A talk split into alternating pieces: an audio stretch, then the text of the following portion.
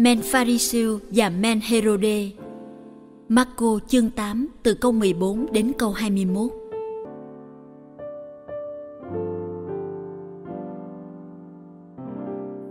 Các môn đệ quên đem bánh theo. Trên thuyền các ông chỉ có một chiếc bánh.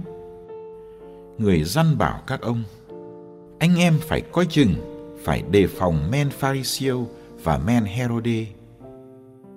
Và các ông bàn tán với nhau về chuyện các ông không có bánh.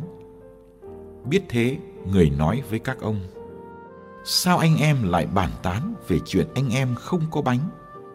Anh em chưa hiểu chưa thấu sao lòng anh em ngu muội thế anh em có mắt mà không thấy có tai mà không nghe anh em không nhớ sao khi thầy bẻ năm chiếc bánh cho năm ngàn người ăn anh em đã thu lại được bao nhiêu thúng đầy mẩu bánh các ông đáp thưa được mười hai và khi thầy bẻ bảy chiếc bánh cho bốn ngàn người ăn anh em đã thu lại được bao nhiêu giỏ đầy màu bánh.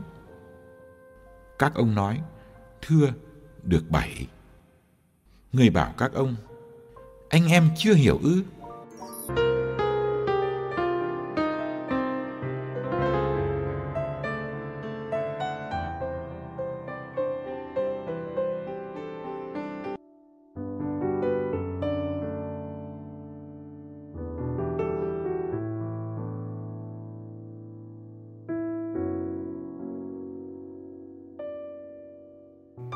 Tin mừng Marco kể ba câu chuyện về việc thầy trò vượt biển hồ. Lần đầu, thầy Giêsu đã ra lệnh cho sóng gió yên lặng, khiến các môn đệ tự hỏi, người này là ai? Lần thứ hai, sau khi hóa bánh ra nhiều, thầy đã đi trên mặt nước mà đến với họ. Nhưng lòng các môn đệ còn chay đá. Họ không hiểu được chuyện bánh hóa nhiều. Bài tiên mừng hôm nay là lần cuối thầy trò vượt biển qua bờ bên kia sau khi thầy Giêsu đã hóa bánh ra nhiều lần thứ hai.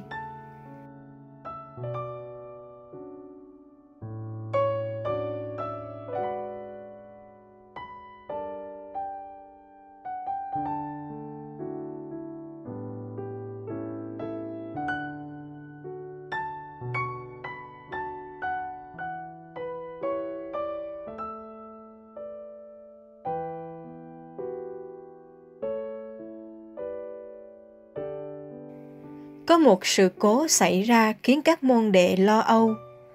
Các ông quên mang bánh khi vượt biển. Trên thuyền chỉ có một cái bánh duy nhất. Không rõ tại sao trong bối cảnh này, thầy Giêsu lại cảnh báo các ông về thứ men xấu làm hư hỏng con người. Đó là thứ men của người Pharisêu và men của người theo Herod. Có lẽ vì cuộc đụng độ vừa qua với người Pharisêu nhưng lời cảnh báo của thầy Giêsu có thể đã bị các môn đệ hiểu sai. Các ông tưởng thầy trách về chuyện họ không mang đủ bánh. Từ đó xảy ra một cuộc tranh cãi giữa họ với nhau về chuyện này.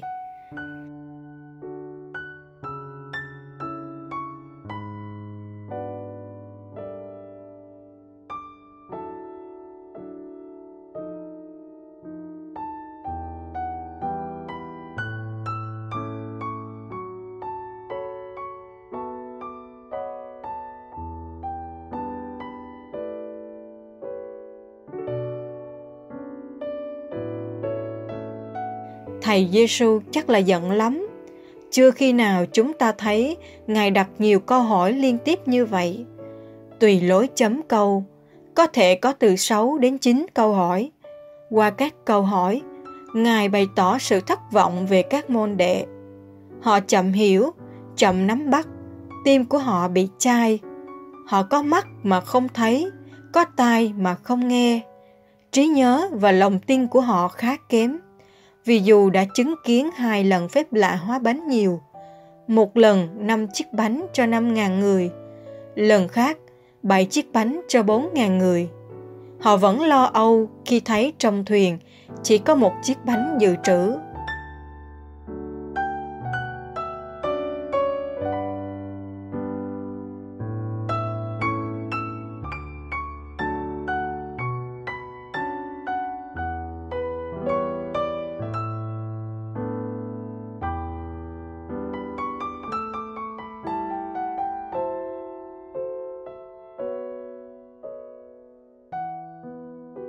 Vậy mà anh em vẫn còn chưa hiểu sao? Chúng ta cũng nghe Chúa hỏi câu hỏi này khi chúng ta sao xuyến lo âu trước những khó khăn của cuộc sống. Các môn đệ vượt biển mà không mang đủ lương thực cần dùng. Họ lo âu vì sợ lỡ ra có bão hay sự cố gì thì làm sao đây? Thực ra, điều họ quên không phải là bánh, mà là quên thầy Giêsu đang ở cùng thuyền với họ. Chúng ta cần ôn lại những điều lạ lùng Chúa đã làm cho đời ta từ nhỏ, để sống mỗi ngày trong bình an.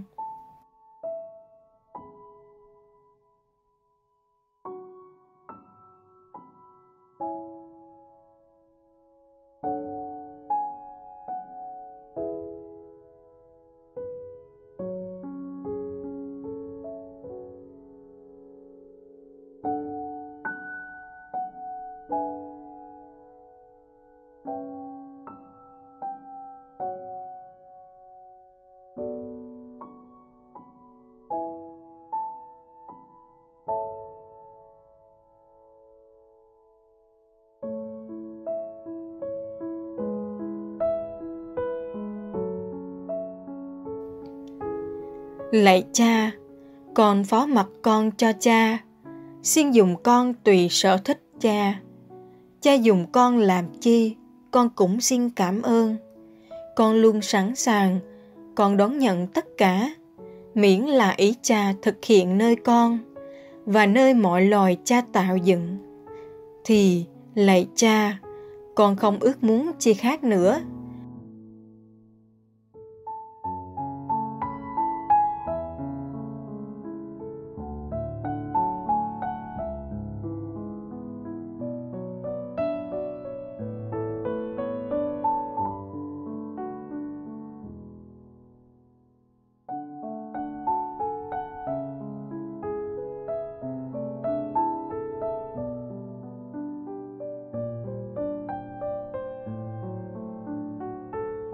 con trao linh hồn con về tay cha.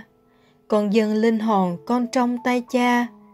Lạy chúa trời của con, với tất cả tình yêu của con, vì con yêu mến cha, vì lòng yêu mến, thúc đẩy con phó dân mình cho cha, thúc đẩy con trao trọn bản thân về cha. Không so đo với một lòng tin cậy vô biên, vì cha là cha của con.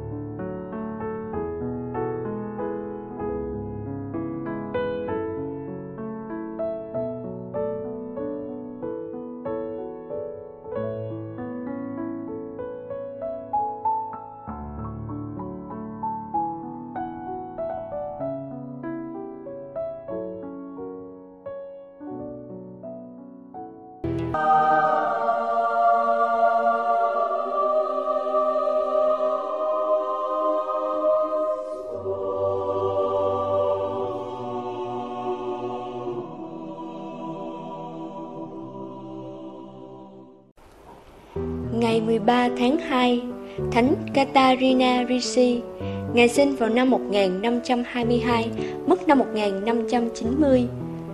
Alexandrina sinh năm 1522 trong một gia đình họ Ricci ở Florentaria, nước Ý. Lúc lên 13 tuổi, Alexandria vào tu dòng nữ Đa Minh. Khi là nữ tu, Alexandrina chọn cái tên Katarina.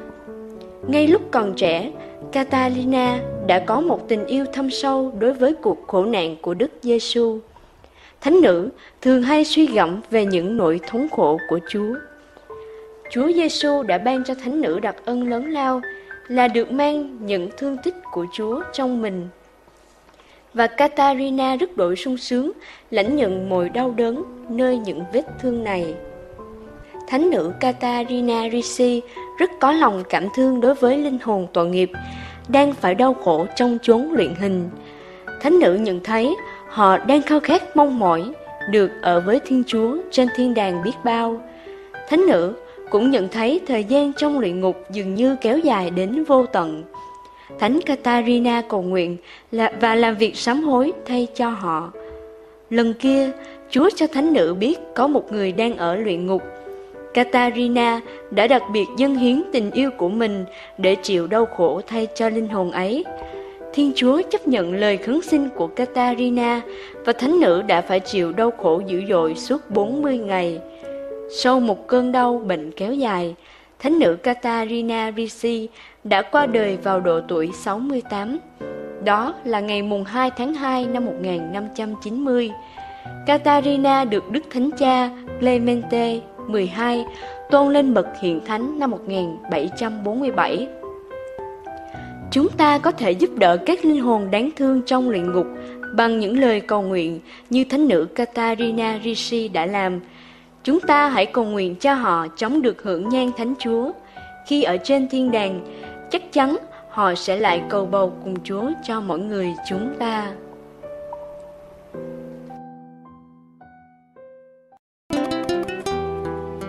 Cảm ơn quý vị đã theo dõi chương trình. Kính chúc quý vị một ngày mới tràn đầy niềm vui và ân sủng của Chúa và mẹ Maria.